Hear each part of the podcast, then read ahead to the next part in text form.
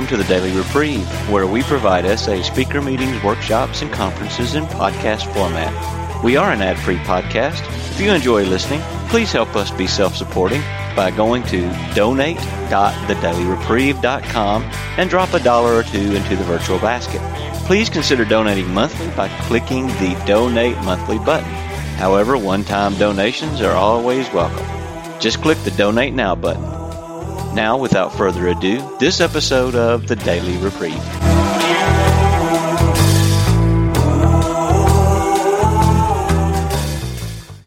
Let's see. Uh, welcome. My name is Bob. I'm a sexaholic and your leader for this meeting. Please join me in the um, third step prayer.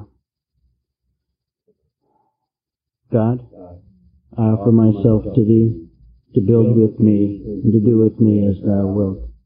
Relieve me of the bondage of self that I may better do thy will. Take away my difficulties, that victory over them may bear witness to those I would help of thy power, thy love, and thy way of life. May I do thy will always. Okay. Well, the uh, name of this se- session is um, What do you say to the sexaholic? Uh, I'm sorry. It's um, What is a sexaholic? And uh, Dave, would you like to read um, What is a sexaholic and what is sexual sobriety? I'm Dave. I'm a sexaholic. My sobriety date's November 23rd, 1990. What is a sexaholic and what is sexual sobriety? We can only speak for ourselves. The specialized nature of Sexaholics Anonymous can best be understood in terms of what we call the sexaholic. The sexaholic has taken himself or herself out of the whole context of what is right or wrong. He or she has lost control, no longer has the power of choice and is not free to stop. Lust has become an addiction. Our situation is like that of the alcoholic, who can no longer tolerate alcohol and must stop drinking altogether, but is hooked and cannot stop. So it is with the sexaholic or sex drunk, who can no longer tolerate lust but cannot stop. Thus, for the sexaholic, any form of sex with oneself or with partners other than the spouse is progressively addictive and destructive. We also see that lust is the driving force behind our sexual acting out, and true sobriety includes progressive victory over lust. These conclusions were forced upon us in the crucible of our experiences and recovery. We have no other options, but we have found that acceptance of these facts is the key to a happy and joyous freedom we could otherwise never know. This will and should discourage many inquirers who admit to sexual obsession or compulsion, but who simply want to control and enjoy it, much as the alcoholic would like to control and enjoy drinking. Until we've been driven to the point of despair, until we really wanted to stop but could not, we did not give ourselves to this program of recovery. Sexaholics Anonymous is for those who know they have no other option but to stop and their own enlightened self-interest must tell them this. Thank you, David. Why don't we um, introduce the uh, panelists, and then um, uh, if we could um, get your name, where you're from, and your sobriety date. I'm Dave T. I'm from Oklahoma, and my sobriety date is November 23rd, 1990. Hi, Dave. My name is Bob. I'm a sexaholic from Sacramento, California and my sobriety date is um, June of '94. Hi, Bob. My name is Dan. I'm a gratefully recovering sexaholic from San Diego. My sobriety date is Thanksgiving of '94. Hi, Dan. Hi, Dan. We'll turn the mic over to um, Dave. Okay. Ah, uh, what is a sexaholic? I think the first thing that comes to mind is that a sexaholic is sick and not is a sick person and not a bad person. I think that's the thing that I've had to remember constantly. We say we've taken, you know, it's taken out of the whole context of what is right or wrong. I spent my whole life thinking that I was a bad person, that I was wrong, that I was a mistake. And I'm finding now that uh, I was doing bad things. I was doing things that were wrong, but I'm not wrong. I'm not a mistake.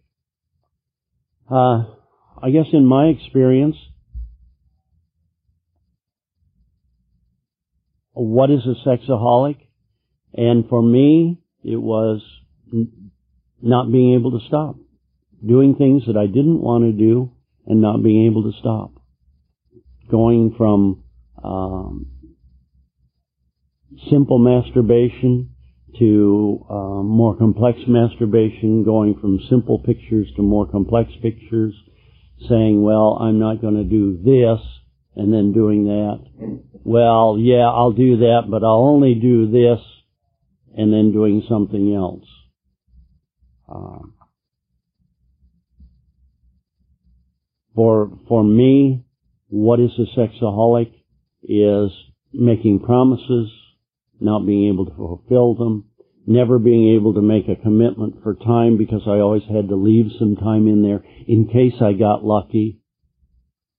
Uh, thinking everything uh, sexual, every single thing that I thought had some sexual connotation, everything I looked at had a sexual connotation. Um, everything I did seemed to be aimed toward um, getting work out of the way so I would have time to devote to my obsession, uh, or uh, getting family out of the way so that I could devote time to my obsession, uh, getting things, uh, rushing through things so that I would have time for my obsession, and then acting out and then feeling guilty and trying to make up for all those things I rushed through and feeling rotten about it and then going back and doing the same thing over and over again. Uh, as as I've been in the program and I watch people coming through, I find that uh, it seems like there are two kinds of people that come into the program. There are people who come in and say, "I'm so glad I found us. I so I'm so glad that I found that I'm not the only one." And then there are some people who come in and say, well, yeah, I'm doing a lot of those things, but you know, I'm unique. I'm I'm special. I'm different. And um, I, as as I listen to to the insides of others and hear what they're saying, I discover that I'm just like everybody else. That um, yes, maybe what I'm doing is a little bit different, but my insides are just like everybody else. Um,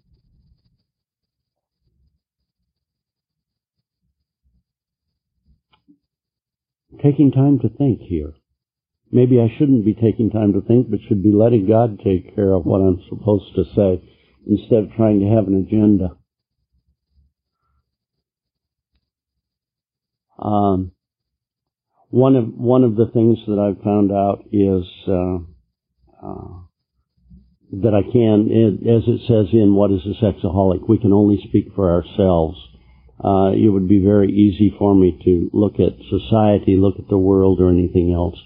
But uh, the idea that I can only speak for myself, the idea uh, when I came into this program, I was an expert on lots of things, and I had an answer for every single thing that came up. I jumped in with an answer.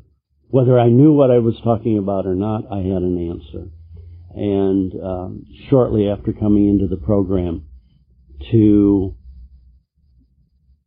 to discover that in this program I need to say from my experience, strength, and hope. That if I can't say something from my experience, strength, and hope, then I better be quiet.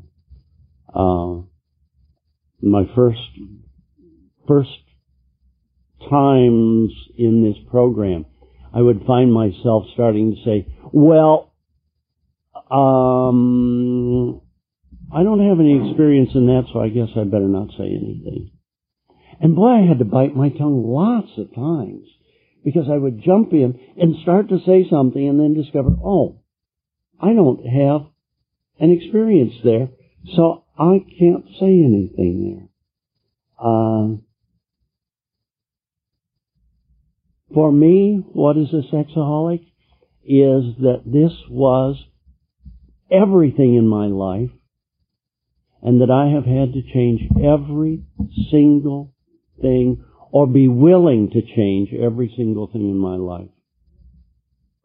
It's a very slow process. Of course, when I started, it was, well, I just don't want to act out.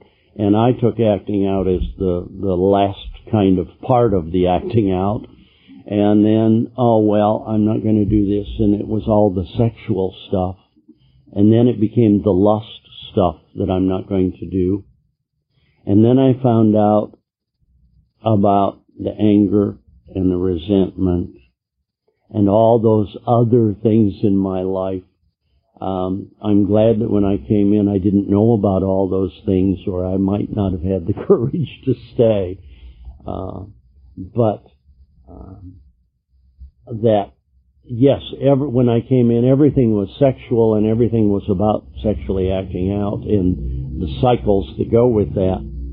But finding out that everything in my life was uh, needed to be looked at. Every single aspect of my life needed to be considered. Uh, is this valid? Is this appropriate? Is this right for me? And be willing to change any single thing. And that is a very continuous process. Uh, ten years down the road, I still find things that I run into and I go, hmm, do I really like to do that or am I just doing that because? Or, um, you know, there are a couple of foods that, uh, um, well, I don't like coconut. And uh, I find out I do like coconut. Somewhere a long time ago, I decided I didn't like coconut. And that just became a fact in my life. And and if I leave everything open, then I can just go, oh well, I really do like coconut. So as I'm as I'm going along this journey and uh, willing to change uh, anything that needs to be changed, or willing to look at it, or willing to own and say, no, I really don't like tripe or um, you know, something, uh, then I, I have a basis for uh, for saying what I do like and what I don't like. Uh, I've got something to stand on there. I'm running out of things to say. I'm going to pass it on, and maybe I'll come back to some things after after after a few other people have spoken. Thanks, Dave.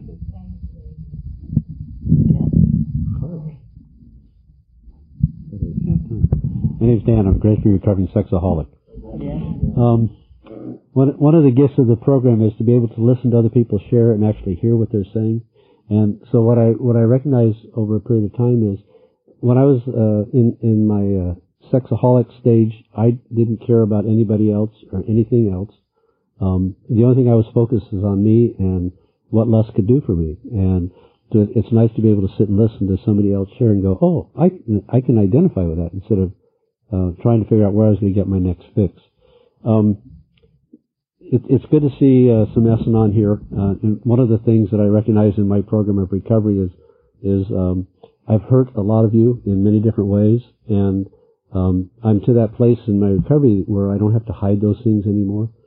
Um, and, and, what a gift that's been for me. Um, what is a sexaholic? You know, um, and and I can only speak for myself because um, I'm unique, just like everybody else here is unique. Um, my form of acting out is different than others. Some of it's been worse. Some some's been atrocious. Some of it's not been as bad. Um, but I don't think I needed to be here at some level, you know. But um, the the thing that I struggled with in, in my in my life was lust. I couldn't get lust out of my brain, and I was sort of chuckling when um, when Dave was sharing because he was saying, you know, he had to stop and think about what he wanted to say next. And, and I was sort of laughing because, you know, uh, early on in our recovery, we didn't stop and do anything except think about lust. That was the only thing going on in our brain. We could, we could care less about anything or anybody else. And we didn't know how to stop it. And now we can actually stop and think about, well, you know, what does God want me to say next? Um, my form of acting out, um, and, I, and I've got this litany that I go through. I don't spend a lot of time on where I came from, and I have to write it down because I don't I don't think about it much anymore. I, I spent so many years in recovery. I've been in this program for 12 and a half years. I haven't had to, to use masturbation as a as a form of escape for all of that time. Um, that's been a real gift. I was in a relationship about seven years ago, and I've got a little over six years of sobriety by the SA definition today. Um, lust was always the, the head of my list. Could never stop doing it. Um, masturbation started when I was a kid. I couldn't even tell you when, and I don't remember most of the stuff before I was 15, but I'm sure it started before then. Um, sex with self uh, in various different forms and with instruments and things like that that, that were abusive to me. Uh, pornography. I always had an image in my mind that I could use uh, for masturbation or sex. Didn't know what a relationship was like. Couldn't tell you. Which is pretty astounding considering I was married for 17 years in a 19 year relationship. I didn't have a clue. Not a clue. And I've been separated and divorced before I got into this program. So, um, fantasy, you know, my mind was going a mile a minute. Um, uh, I didn't, I didn't need you. Uh, I had enough stuff stored in my own brain that uh, I could care less whether you were there or not. You, you were an inconvenience most of the time because my life was based on fear, and I didn't know how to relate to people at all. Didn't want to. Um, my sexual relationships, I, I actually had very few because I was afraid. Um, and most of it was was uh, result of fantasy, lust, um, masturbation, um, pornography. Um, I got into bestiality at one time, um, voyeurism, uh, window window peeping. Um, that probably has, been one of the things that has brought more guilt or shame up for me than than some of the others. sex with my sex with others inside or outside of marriage. Uh, from a scriptural context, that's either fornication or adultery. Um, I did both. It, wasn't that there were that many. It was just, you know, all it takes is one. You know, we're sick. You know, and and I couldn't stop doing what I was doing. Um, I almost molested a stepdaughter at one time. Um, you know, we we come close. We do a lot of things that we feel absolutely horrible and guilty about, and the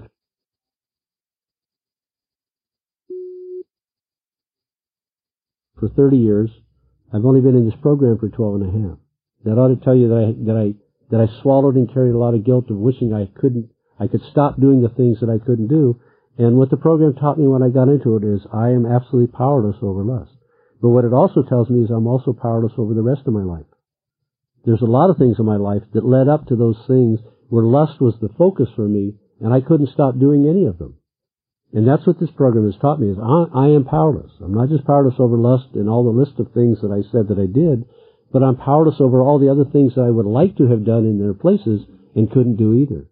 And I think that's the part of the program where um, we need to get into a situation. You know, we're sick, but we're sick in a lot of different different ways or for a lot of different reasons. And I can't tell you why I was sick. I mean, I can I can explain to you what God's done to, to take me out of those things today. But at that point, I couldn't have told you why I was a sexaholic or why I was doing what I was doing. Um, I'm still a sexaholic. I just don't act out today. You know, uh, I have progressive victory over lust, and I have um, a daily reprieve based on the maintenance of my spiritual condition. That's what the program has taught me. So for today, I don't have to act out as long as I stay connected to God and to you. Well, that's why I'm at this conference because I don't want to act out today. You know, I spent a lot of years not having to act out, not wanting to act out. Um, the other thing that that has sort of struck me as funny because we get into well, you ought to do this, and this is the way the program works. And uh, one of the one of my favorite lines is from Tradition Ten says we have no opinion on outside issues. I don't know why you're a sexaholic. I don't know why you're here. I don't know what you need. Okay, and and some of us go to meetings and we say, well, if you only do this, you'll stop acting out and you'll start recovering. And the truth of the matter is, I'm not anybody else's higher power. I don't know what they need. So I've done what Dave was, was talking about. I share what works for me, what my experience is, and how I recover and what I've had to do to recover. And if that worked for somebody, that's great. Um, I think those of you who are in this room will be really happy to know that I'm not your higher power. I'm really happy to know that I'm not my higher power today. Okay? And that was like trying to control and enjoy it. You know, if I could just make this fit, if this, if I could get this into the box, I wouldn't act out anymore. And uh, it was, it was tell, you know, this our topic is, uh, the conference is about absolute surrender. Till I got to that place that I could let go and give God permission to be in charge of my life, including my sexaholism, I wasn't going to recover. And it's sort of hard to do that when we don't trust the God that we're supposed to turn our lives over to. Well, that was another piece of the puzzle. So I, I think for me that pro- progressive victory over lust has led me to one specific awareness in this program, and that's one of the lines in here. It says that acceptance of these facts is the key to a happy and joyous freedom. When I could finally acknowledge that I was a sexaholic and I couldn't stop doing it, that's when the door started to swing open, when the rusted bolts were, were broken enough that the door could start to swing open, that I could realize that God really did care for me and that there was a way out. Well, I learned that way out from people in the meetings that had preceded me. And that's, that's what I try and share. Um, I, I, I think the other side of that is, and this is sort of the last part for me at this, at this point. Um, Today I'm grateful that I'm a sexaholic. I wouldn't have a relationship with God. I wouldn't have a relationship with any person, any other person, because I was so absorbed in myself and I didn't care about myself and I was so frightened that I didn't want a relationship with anyone else. So the healing comes about, you know, when we get recovery, it says in all three areas, physical, emotional, and spiritual. So I'm not acting out, I don't beat myself up, and I have a relationship with God, and um, I, I'd like to say I'm completely recovered, but you know, like the AA says, we are a group who has recovered. Well, in a lot of ways I have recovered. But I'm on the journey that's a progressive victory over lust, and I'm still not completely cured. That's why I keep coming back to meeting. So, thanks for letting me share. Thanks, Dan. Uh, my name is Bob, and I'm a sexaholic. And, um, you know, the topic is what is a sexaholic, and um, I can only share out of my own experience, strength, and hope, and the for me, um, you know, when Neil asked me to uh, be on this panel, I thought, ah, no problem. You know, I'll just show up, not prepare. And then I looked at the uh, the little thing, and it said it was being taped, and and all of a sudden I thought, geez, I better read something. You know, I better I better start preparing. Um, you know, I I can only share um, you know my own stuff, and uh, and, and you know, um, just being here and then seeing and, and then realizing it's an open meeting. My first reaction was, I don't want to be honest. I'd rather look good. You know, I'd rather, you know, start talking some talk and be esoteric and talk about, you know, like the steps and this and that and totally evade me, you know? And so, um, uh, I need to put that down and, and talk about me. What's a sexaholic? You know, I'll tell you what a sexaholic is. It's right here. That's a sexaholic. Um, I stood up for purposes of the tape. Um, Monday, we're not talking about when I first came in. I'm talking about Monday. Um, my secretary said um, we we had a manager that I let go, um, and um, and she was a pretty good looking manager, and I always had trouble with her. Um, you know, in regards to I had to you know call up my sponsor, you know, and and and do that whole bit. Um, but um, um, she'd been gone for about uh, nine months, and um, anyway, um, she called up and she wanted some copies of some stuff in our office. And um, and my secretary comes in and she says, um, you know, this particular lady um, wants to have. She said um, she wanted this and she wants to have lunch with you. You know, and my immediate reaction was, she wants me. That's the first thought that ran through my mind. And my second thought was, I'm going to have to make a phone call. You see, one and then two. And then my third thought was, if I make a phone call, that guy's going to screw this all up. You know? And the fourth thought that ran through my mind was, you know, I, I really, I can't go to lunch with her. And the reason I can't go to lunch with her is because when I check my motive on why I would go to lunch with her, uh, I, I can walk all the way through the whole process. And, and, and I can do that today. See, if, if I go to lunch with her, there's one motive that I got, and it's all lust related, if, if I'm being honest. And so, if I go to lunch with her, we, we will start developing this emotional affair. And that emotional affair is that we'll start sharing stuff that I really should be sharing with my wife. We'll start sharing stuff verbally. You know, the stuff that's absolutely inappropriate, except that I think this isn't lust. You see, I have no effective mental defense against that first lust drink, and this is the beginning of the, of the toboggan ride. You see, what happens for me is I start, I go to lunch with her. Let's, I'm going to walk all the way through this. I go to lunch with her, and I start thinking, see, nothing happened. Nothing. I'm clean. Everything was wonderful. Look how far down the road I've got. I've got six and a half years. I can do this. You know? And that's the way that my brain works. And then what happens? I say to myself, you know what? at um, you know nothing happened at that one, and then um, a month later I'll start thinking, you know, I should call her up again. You know, nothing happened the last time, and see, then I'll go to lunch with her again, and we'll get even more chummy. You know, and I'm thinking to myself, you know, nothing's going on. It's cool. You know, and then what happens after that is it's, it starts getting down to two weeks. Then what happens for me is is that uh, there's going to come a point in time when I'm going to say, "Hey, you want to go out for a drink?" And I'm also an AA, you know, but I know the way my brain works. I'm going to go. I'm going to say, "Hey, you want to go out?" You know, like we did it at lunch, but um, you know, let's do it at dinner. You know, and then I'm going to. I, I, this is just the way my brain works. I could walk all the way through it, but I can walk through that whole process and say that's where I'm going to end up. I'll get drunk and um, and we will definitely act out. And then starts the real hell. And the real hell will be that um, I won't come clean. I'll just show up. In fact, I won't even show up anymore. You know, I'll just go out there and say, um, you know what? I hate those people anyway. You know, you know, Bill F. from England. You know, you think that guy was my friend? That guy was always making fun of me. You know, why would I want to go back to a group like that? Why would I want to go? You know, this whole disease aspect of my brain tells me that um, it just separates me from from everything. And walking through that whole process, that's exactly where I don't want to be. You see, because that intimacy that um, I would be seeking in that lunch is exactly the kind of intimacy that I can get inside of Sexaholics Anonymous. And that's what my sponsor taught me. And that's a safe place. That's a place where I can come out and be me right here, right now and I could never do that before. Now, um, you know, what is a sexaholic? Um, I think that Dan, you know, really uh, went through it. You know, we got the literature. You know, um, at some point in time, somebody taught me that um, that there's two things that would destroy me and and destroy, um, you know, this fellowship. But um, I'll talk about the things that will destroy me because it's one and the same thing. Uh, number one is uh, my need to be right, and number two is my need for approval. And both of those things come from a low self-esteem. And see, when, when, before I came into this program, I would have done anything to make sure that I wasn't wrong. I mean, um, we, my wife and I would go to a therapy session, and um, and what would take place would be that um, you know we'd be talking about this and that, and my wife would just be fuming, you know, about the stuff that she really didn't quite have a name for it or anything.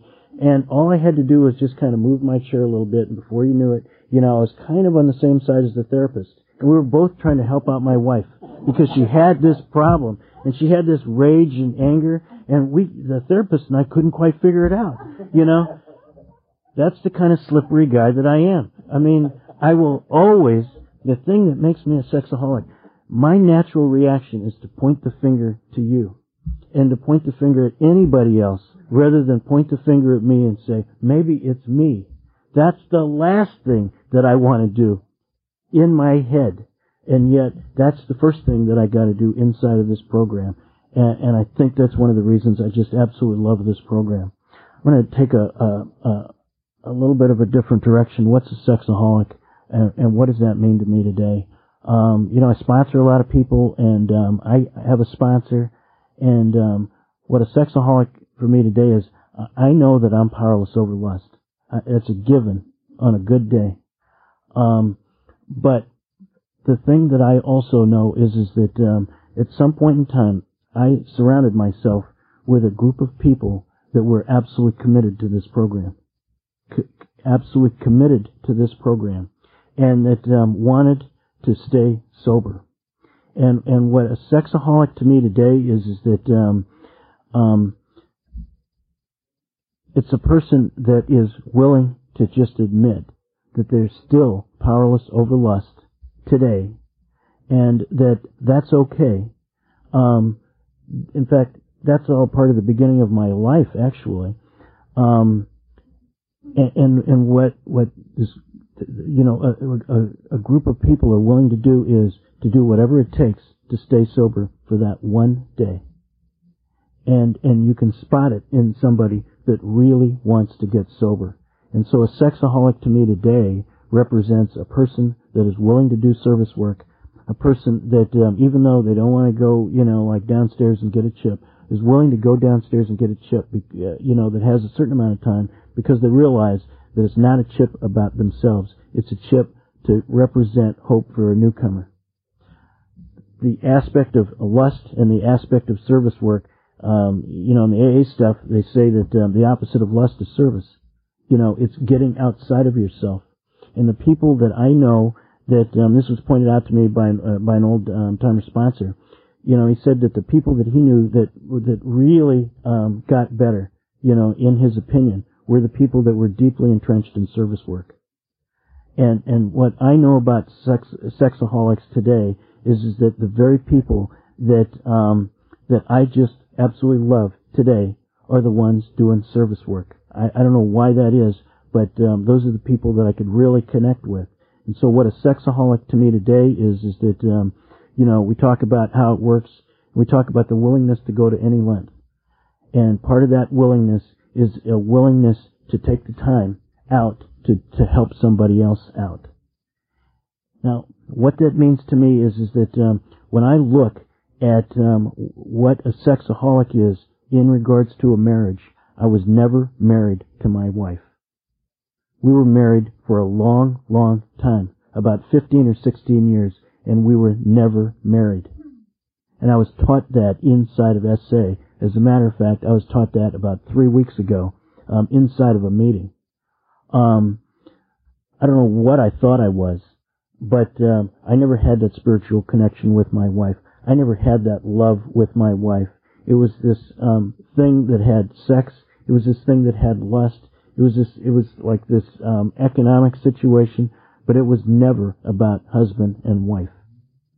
And um, for for me, I mean, I can only talk about my own experience. Um, that's me as a sexaholic. And um, me today is a recognition, a deep recognition that that's the truth for me, and the and and that um, I, I don't want to be like that today. Um, and it's taken me a while to get there. You know, it's not like an overnight process because I always wanted to point the finger out at my wife, saying that you know if if she weren't so screwed up, then um, we'd have a pretty good marriage. You know, if she, um, you know, didn't react like this, if, let me really get honest here. If she'd work a better S-Anon program, you know, we'd have this um, great marriage, you know, and, and that's all not true. You know, it's just not true. But I'll do anything to point the finger at somebody else. Um, we um, have um, a lot of people here, and um, I um, really want to turn the mic over to to those people, and that's it for me. I do want to end up with one last thing. I'm going to read from um, page 30 of the AA Big Book. Um, all of us felt that at times, all of us felt at times that we were regaining control, but such intervals, usually brief, were inevitably followed by still less control, which led in time to pitiful and incomprehensible demoralization. And um, that's me. I really believe that I'm a sexaholic today. And um, all I want to do is uh, get one day's worth of sobriety, and I want to um, be sober today. And so, um, with that, I'm gonna I'm gonna pass over the uh, microphone. Dave, do you want to say anything else? Thanks, Bob.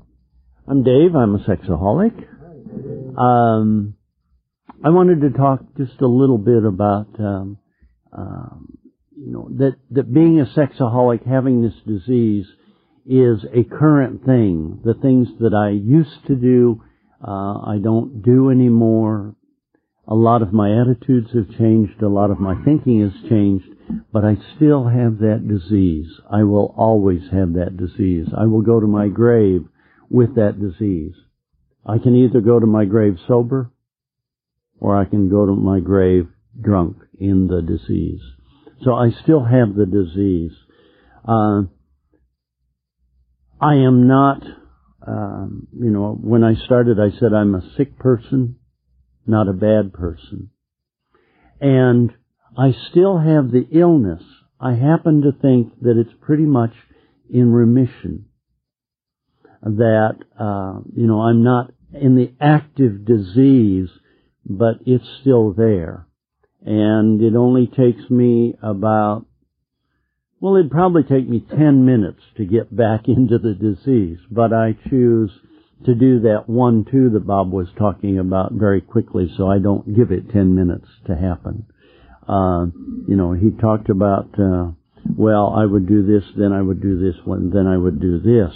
Um, I think it would take me about ten minutes to get back into the active disease, and I know from myself, I know from experience that my disease is progressing the disease part is progressing. So if I were to go back out there, uh, it would not be a pretty sight. Uh, just little things that remind me that I still have the disease, uh, um, and that I'm still learning, continuing to learn. I was making potato soup the other day. It was a snowy day and I was kind of stuck in the house, and in my family, potato soup is what you make. It's like chicken soup with some people. Uh, and I was making potato soup, and I was starting to get some physical stirrings. And I'm going, what's this all about? And it dawned on me that my body, my mind and my body were kind of thinking, oh, you're taking care of yourself. You're making potato soup to take care of yourself. My body doesn't know how to interpret taking care of yourself. Because the way I always took care of myself was by acting out. And so here I am making potato soup in pretty good recovery and yet getting physical stirrings. I had to stop, stop what I was doing, make a phone call. No, I chose to stop what I was doing I chose to make a phone call and just say, you know, the dumbest thing, my body doesn't know how to interpret things. My mind doesn't know how to interpret things. And it was fine. But I know that this is a disease that I will have for the rest of my life. I can either choose to accept that and joyfully work the things that I need to work, or I can continually fight it. Thank you. Thanks, Dave. My name is Dan. I'm a gratefully recovering sexaholic. Um, I was thinking of the way we've injured um, our other family members, and you know, for a lot of us, we didn't even know it. I got into this program after I was separated and divorced. Um, I had three stepdaughters, and um, and I lusted after them. That, that's the only way I can put it. And I think the reality for the, for me in this program is um, uh, it was like, I love you, but go away. And that's what I taught them. And as I worked through my program of recovery, I realized that that's sort of what I was taught as a kid growing up too. It's, it's not to discount what I did, but it's to look at it in the context of the program and, and the serenity prayer teaches me to look at whether I can change what's gone on in the past. And the truth of the matter is I can't go back and change any of those things. I was a sexaholic and that was the best I could do at that point in time. What I've learned in the program today is I'm still a sexaholic, but I don't have to do those behaviors. And um, there's a there's a point for all of us, whether we're SA or S-Anon, where we have to forgive the people that that we've hurt, and we've got to forgive the people that hurt us, um, because that's our recovery. It, the the joke that's going through my mind is uh, codependent is is uh, we die and somebody else's mind flashes, somebody else's life flashes through our mind, you know, and we're so busy trying to take care of everybody else that we don't realize that recovery is only for us. You know, I'm a sexaholic and like Dave, you know, I'm going to be a sexaholic till the day I die. But I can't fix a single other person. You know, I can't fix my ex-wife. I can't fix my stepdaughters. Um, the recovery in this program after 12 and a half years is next month I'm getting married. And I'm sober. Okay? And I'm going to stay sober for the next 27 days. Um, that, that's, that's a, that's what I'm giving back to the program. Or that's what I'm giving back to the fellowship is um, not for all the things that I did that I beat myself up for. Um, I did guilt and shame really well. Also did fear and anxiety. And for those of you who may not know, that's all about yesterday and tomorrow.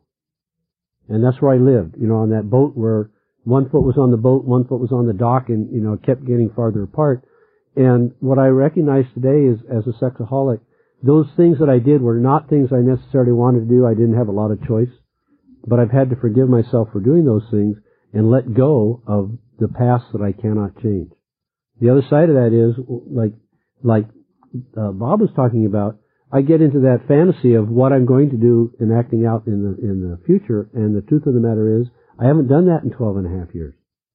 And I have to stop and remember, you know, for today, even though the fantasy arrives, and I think that that's what I would do, I've made choices over the last 12 and a half years not to do those things. And today I'm sober because I make that choice today. Not because the fantasy doesn't come into my mind and, you know, my sexaholic says, aha.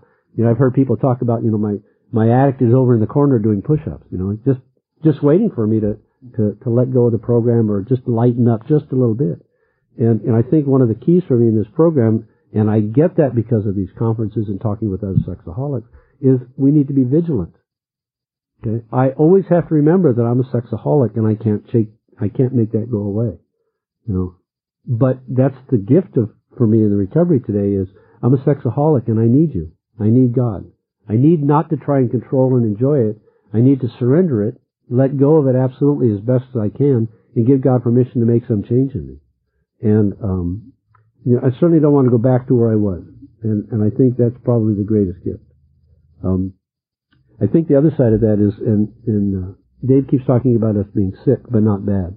Um, we are sick, but the but the process of the program is that we have to get to that place of being willing to go to any length to recover. Well, the truth of the matter is I'm as powerless as making that decision as I am over stopping acting out.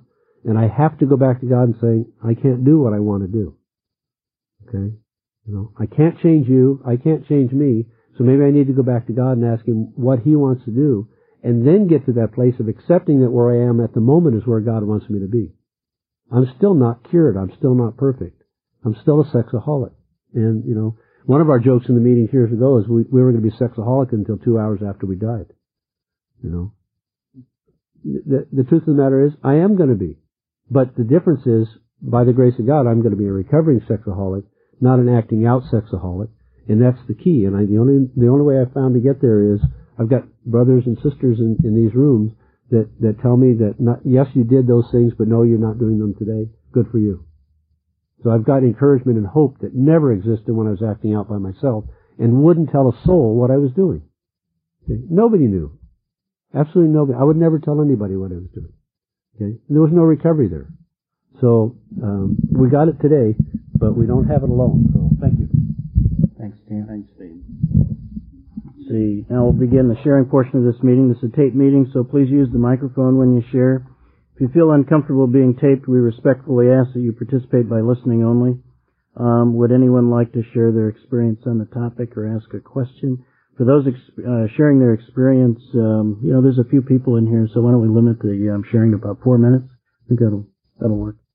Anybody like to share? Okay, you can give your.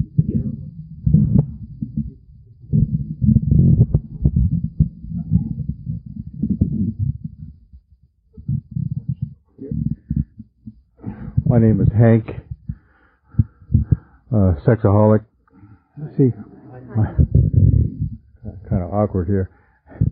But uh, my sobriety date was um, November 8th, about 10 o'clock at night, 1991. And uh, only because my wife found out, she got a tape from uh, a secretary who used to work for me saying that we had an affair and all that stuff. But eight months prior to that, uh, I contacted, um, been married 20 years in 1990, but um, eight months prior to that, I contacted a marriage and family counselor to try to fix my wife because she was becoming suspicious of what I was doing. You know, and it wasn't, wasn't me, but you know, she needs to understand. You know. So anyway, on, on the and so it went on and on, and she finally found out with his tapes, and and she was looking at telephone. Uh, I did made phone calls to different women, and that's what she was talking to me about on her telephone. Looking at the bill, telephone bills, and um, we found this number. So uh, I finally confessed everything to her on November 8th, and it wasn't until 90 days later. I knew I knew nothing about SA or anything. We didn't know anything about it, and uh, I uh, cold turkeyed for 90 days. It was 90 days later when I found SA. That was in February 1992.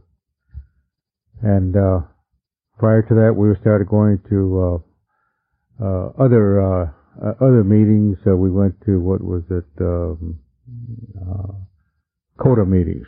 CODA was the first thing we ran across. We didn't know, you know, and uh, we used to, and and it wasn't easy. It was it was um, it was something. I, it frightened me into stopping what I was doing. But I had been doing this all my life. A lot of uh, masturbation from as young as I go back to five or six years old. I can remember playing with, my, with myself, touching myself, and teachers catching me in the first grade, telling my mother about it, and her getting mad and spanking me. And uh, I'm the type of person that uh, I couldn't communicate. I couldn't communicate with girls. I uh, I was very shy. I uh, didn't have any girlfriends going to school. I um, I think the first girl I ever met was about people for being here. I think the panel brought back a lot of things, and uh, and uh, thank you very much. Thanks, Hank. Thanks, Hank.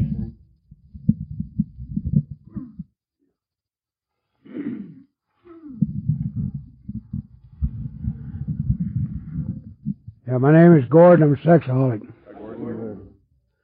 And the uh, big book on page 64, it says alcohol, and, alcohol is just a symptom of a disease. Uh, I was always searching for love and running from God. Uh, my daddy died in 1960. In 1961, I wound up in the strong room. I checked into the Marine Hospital to get out of a relationship. After about 21 days in there, I finally got to see, see the psychiatrist, and he told me to leave town. I said, I quit leaving. And he said, well, find yourself a good girl, and you ain't going to find her in a beer joint. I said, I'm not looking for a good girl. She's got to be bad, or I won't have nothing to do with it. All I wanted to come in this program, all I see is, well, Jess Lair in this book, I ain't much, but I'm all I got. He's talking about drug addiction, about the adrenaline rush and he become addicted to his own adrenaline. Well, that's what sex did for me, is uh, it turned that adrenaline on, blocked out reality. Uh, I lived in a dream world. Uh, I have 14 years in this program now, uh, clean, one day at a time. I didn't give up anything. When I quit drinking, I got 22 and a half years sober, but I didn't give up anything when I quit drinking. I exchanged it for something better.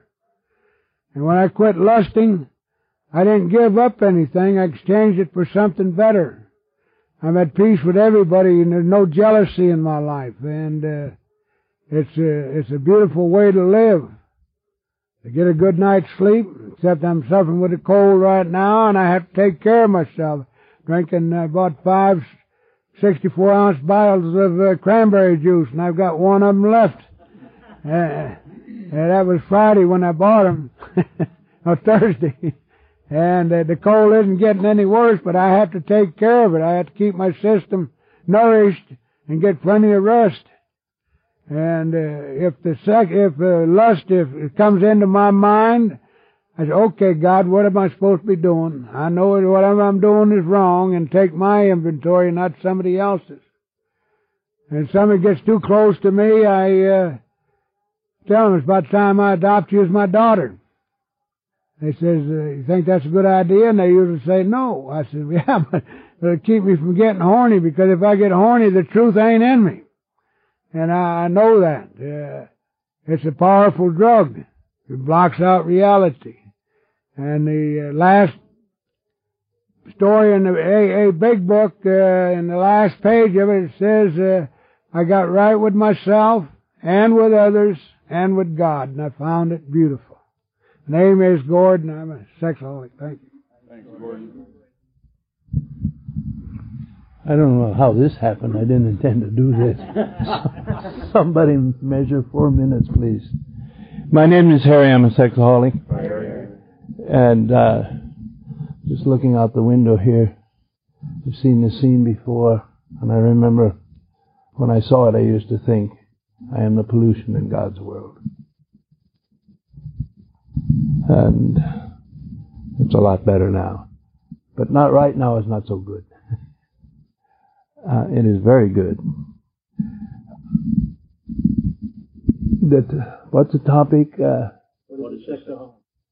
Oh, would that I could forget. uh, I, no, I don't want to forget, but part of me does. Um, after the Sacramento conference, I returned to Portland and I'd made a phone call to get some phone numbers uh, at the university where I live and work. Well, actually, it was where I lived. I called the maid because I called the priest and nobody would, was either there or a couple of them did said, "I ain't going to your room for anything." And so I called the maid to get uh, phone numbers where I was supposed to stay in Sacramento with my cousins. And uh, anyway, when I got back from the conference, the superior called me in, and I was informed that I had violated the privacy of the maid in her home and had harassed her. She was frightened to death of me, and uh, and at that time came out another report from the other maid that the, I had called her over the phone. I didn't know when what they were referring to. I only called her once in my life, and that was the day after her husband passed away. and but anyway, both of those were interpreted uh, sexually, and uh, and something else that I said after that was uh, misinterpreted and maybe misreported, and I ended up in treatment, long-term treatment for uh, behavior modification. But then I was moved into the unit with uh, a treatment center for uh, addictive behavior. And, uh, you know, God's will wasn't around very much when I was going in to this. But uh, the the point is, it's been beneficial to me. I still think that, you know, I want to say justify myself that wasn't right, and it is some accomplishment with 14, I mean, 13 years sobriety in SA, and and a pretty good reputation in SA that I enjoy very much. That uh, I get sent to treatment at 80 years old because my behavior, behavior is addictive. And it is addictive. I mean, the things that I said could have, I mean, what I, you know, the speaking could have had, uh, it had a sexual connotation, I guess, if these people took it that way. The superiors certainly thought that a couple of these things were overheard, not heard, that were reported about me. I mean, and reported. But the point is, I realize now it, it, it was sexual. I mean, I didn't intend it to be sexual, but I am sexual now still when I do not intend to be. And uh, I guess that certainly is being a sexaholic. And the other thing is to wait for age to, you know, make it better or, or well, it doesn't work that way. I mean, the doctor told me for me, you know, don't count on that because your sex, sexualism is going to be with you until three days after you die. And that also is my sex addiction. The the uh, but it's still a beautiful mountain. I'm glad that I'm here. But it it doesn't go away with age. It doesn't go away even with with the fellowship. And, I, and I'm not blaming the fellowship, but I mean I am a sexaholic.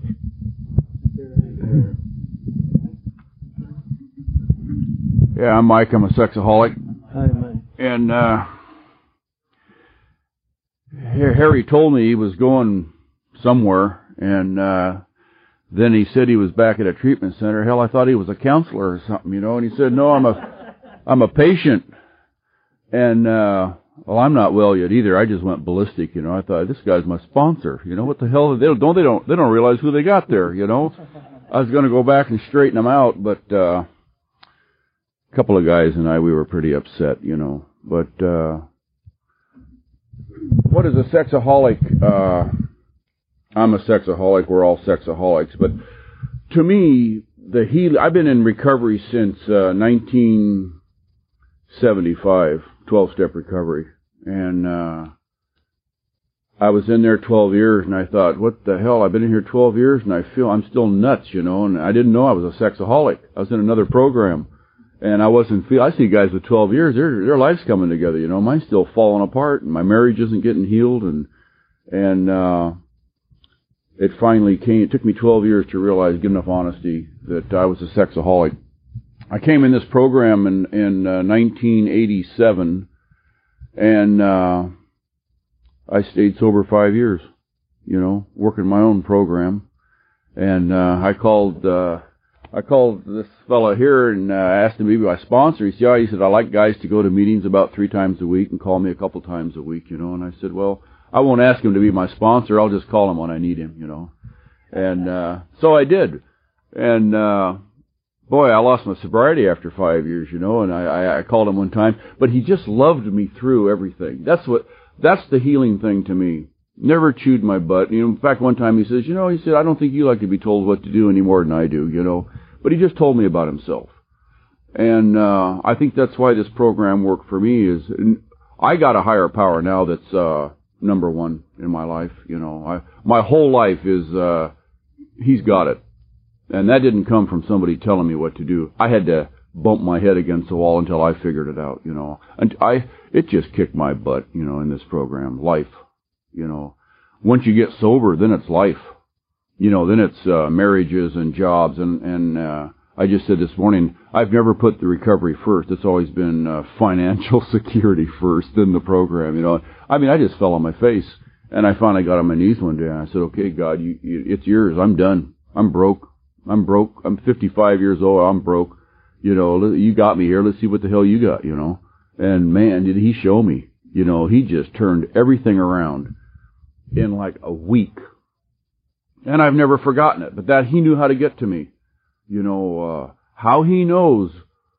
You know, I don't even know my checkbook number. You know what I mean? How does he know that? Where to get that money and put in there? And how does he know? You know what I mean? He's got my number. And, uh, I can't believe it. I, I don't even know what it is. You know, uh, Mother Nature. I was saying this morning, God, when wintertime comes, my dog's hair starts getting longer. I mean, he's got something going, you know. uh, that's what I'm trying to tune into, you know. Uh, if I can just go by instinct, and that's what I'm trying to do, you know. Uh, we, my wife and I have been on a vacation, and we got a fortune cookie. You know, mine didn't have any fortune in it, you know. And I mean, I've had days where my sanity rested on a fortune cookie. You know what I mean? If it's a good one. And uh, my wife said uh, it's about time or something. We should take this life one step at a time. You know, and that was on our first. We came down here on a vacation, kind of, and that's what we've been doing. You know, and, and it's true. It's just I don't have to worry about nothing. You know, it's uh, it's all taken care of. If I just check in, and it's like my religion now is if I do if I do right, I feel good. If I do wrong, I feel bad. You know, that's that simple. I just want to do right. I want to feel good. You know, uh, it's a blessing for me. Harry's here, you know, Gordon's here. It's just like, geez, the three musketeers, you know, it's, it's, uh, I don't know, it's good. I'm glad to be here. Thanks. I, this is Harry. I'm a sexaholic. I have to double dip. Uh, what does God do with a sexaholic? well, I didn't mention, but my religious community still does not want me back. They're too frightened of lawsuits and some, and, uh, but at the, at the treatment centers, uh, they are reorganizing the treatment center, separating alcohol, drugs, and other, uh, compulsions from, uh, sex treatment and this is for priests and brothers only. And I will be invited to stay and help set up the sex addiction program. They refer to Harry the expert. but th- that isn't my doing either. but I don't know whether I'll accept or not. That, that's God's will. You better pray that I learn to do it.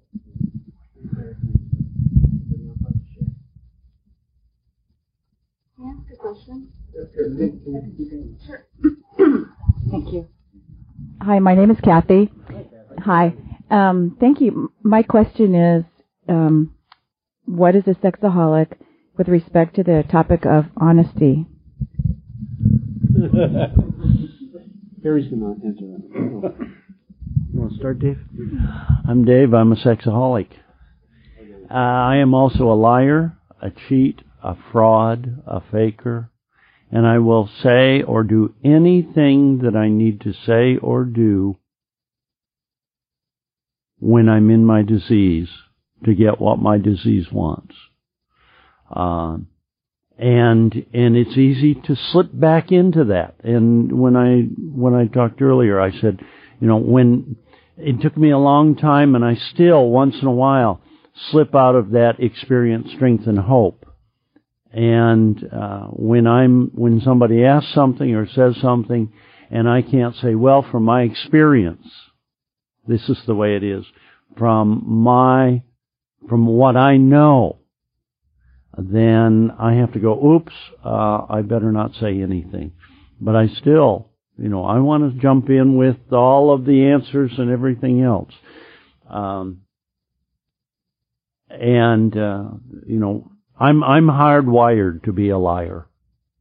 And so I have to override that in going to meetings, reading the book, saying my prayers, getting connected to my higher power is doing some rewiring there but I'm really hardwired to be a liar.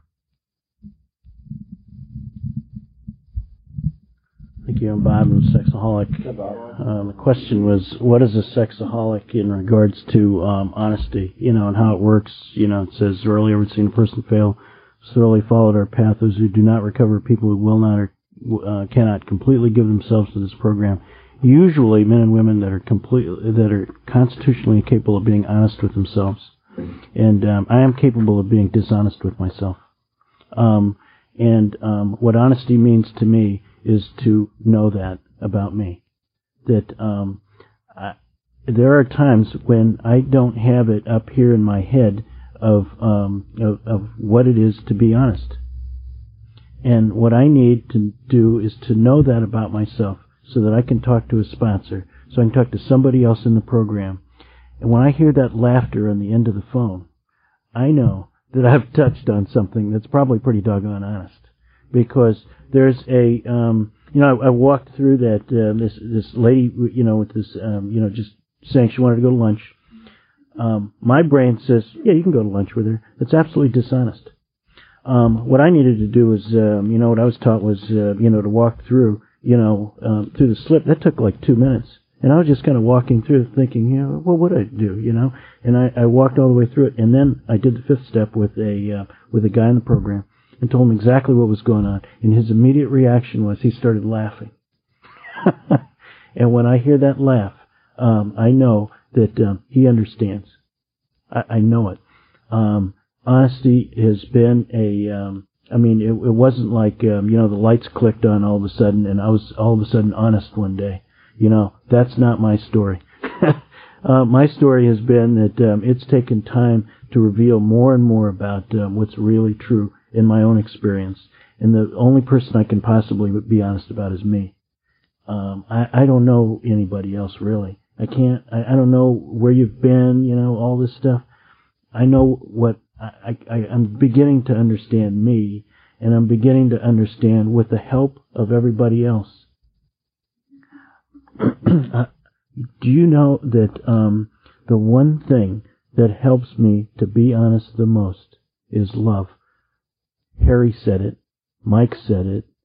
Um, when when I had an old um, sponsor, I never listened to anybody that lectured me. I never, you know, I always thought, screw you. You know, maybe you got the problem, pal. You know, I always defended myself. I was never going to look at me. When when I got hit with somebody that I knew just loved me, and it was somebody inside of this program that really, really knew me well. And I knew in one experience, in fact, it was here at a Unity conference four years ago, um, that he did something, and I knew that based on his action, that he didn't stab me in the back, he didn't say this and that. What he told my wife was, I think that nobody ever treated this guy um, nice. And I'm going to try something different. I'm going to love this guy. I cried when I heard that. It pierced me. And, and there was an honesty that was created that said, um, you know what, I can come out into the open and, and, and, and really be me. I, I couldn't up until that point in time, and that's all part of the whole process of being honest. Sure, Mike. My name's Mike. I'm still a sexaholic. Uh, I want to be. I don't want to hurt anybody's feelings. I want to be real gentle. But uh, it's like if my lips are moving, you know, I'm lying uh, when I'm an addict, and that's with any addict, you know, or anything, you know, addictions. But I, I was in Al-Anon for 12 years, and uh, I asked that question once, and then this woman said, uh, "Quit asking questions that somebody needs to lie about." You know, it's like, uh, and uh, and so that's really helped me with my children because my children are all addicted, and and I don't ask them questions anymore because they're going to lie to me, and it just lets I don't have to find out. I know, I know what they're doing. I don't have to get validation from them. I'm not going to get it. So I just have to accept them that they're, they're addicts, and and until they're sober, clean and sober, they're going to tell me what I want to hear, you know, and it won't be the truth. So I don't have to ask those questions anymore.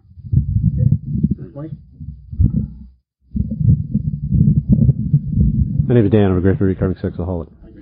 Um, this is this is from how it works. Rarely have we seen a person fail who has thoroughly followed our path. Those who do not recover are people who cannot or will not completely give themselves to this simple program, usually men and women who are constitutionally incapable of being honest with themselves. There are such unfortunates. They are not at fault. They seem to have been born that way. They are naturally incapable of grasping and developing a manner of living which demands rigorous honesty. Their chances are less than average. There are those too who suffer from grave emotional and mental disorders, but many of them do recover if they have the capacity to be honest. Somebody read that first sentence to me once and it says, Thoroughly have we seen a person fail who has rarely followed our path. Thoroughly have we seen a person fail. If they don't follow the program, they're gonna, they're gonna, they're gonna fail. Okay? We're liars. Okay? That's, that's what got us there is we wouldn't admit to ourselves what we were doing that was wrong. And I, and I think the key for us is there's a part of us that wants somebody else to admit that they're lying. And that's a part of the program is I have to take my expectation off of somebody else. I'm powerless over my own lying. How can I expect somebody else to be honest? And what I've recognized since I've been in this, this relationship over this last year is I have to have the willingness to be vulnerable to another person no matter what they're going to do in response. Well, that's my recovery. Because I'm having to risk that somebody else is going to hear what I'm saying and jam it back down my throat. That was my experience in the past. So for me to be honest, I have to do that very carefully. And I think the, the key for us in the program is we're wanting everybody else to be honest, and if we admit to ourselves that we're not honest, that's step one. I'm powerless over honesty. Okay? I'm, I'm a liar to protect myself, so I won't get hurt anymore. And the only way I know how to get out of that is to go back to God and say, you know, I'm not honest. Step two, will you restore me to sanity? Okay? And as all of us who have been in these rooms know, that's not an instantaneous process. You know, we're on a journey of recovery that we tell God what's not working and He says, fine, I'll take care of it. And then we, we go back to Him and say, well, you haven't fixed it yet. You know, five minutes later.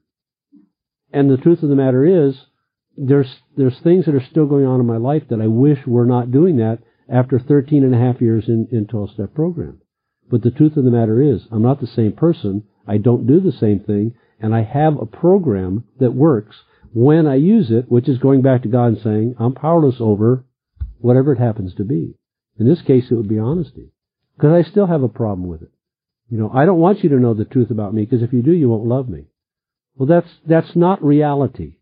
Okay? That's my own fear that I'm going to be treated by you the same way people in the past treated me. Well, if I'm honest with you and you decide that you don't like who I am or where I am, I've actually gained from it because I don't have to hide anymore.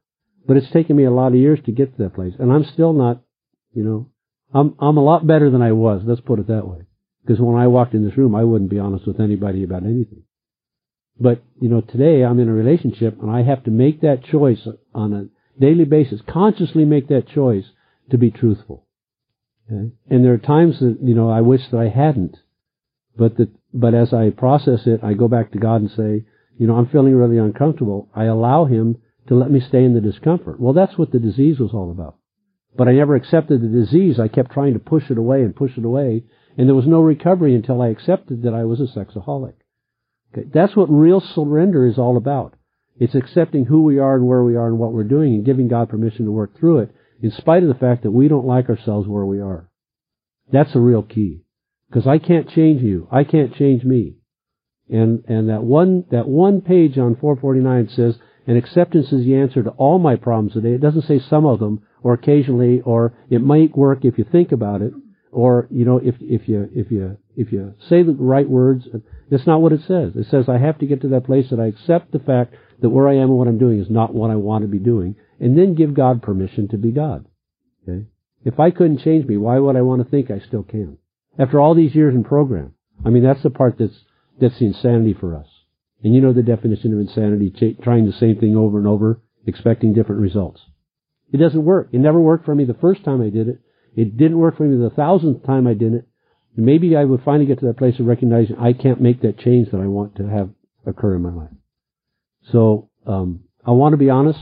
I can go back to God and say I'm not honest and then give him permission to bring honesty out of me in spite of the fact that I don't know how to do it. That's the key to the program for me. So thanks.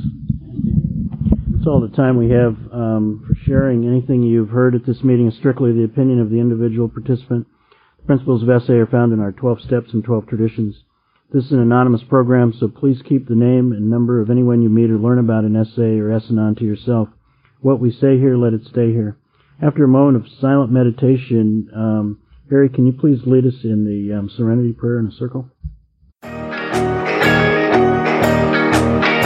I would like to thank you for listening to this episode of the Daily Reprieve, the best source for experience, strength, and hope for SA members. Please subscribe to this podcast to be alerted of new episodes. Please show your support by donating to the Daily Reprieve by going to donate.thedailyreprieve.com and choosing either monthly donations or a one-time donation by clicking Donate Now. Thank you for listening and stay tuned for the next episode of The Daily Reprieve.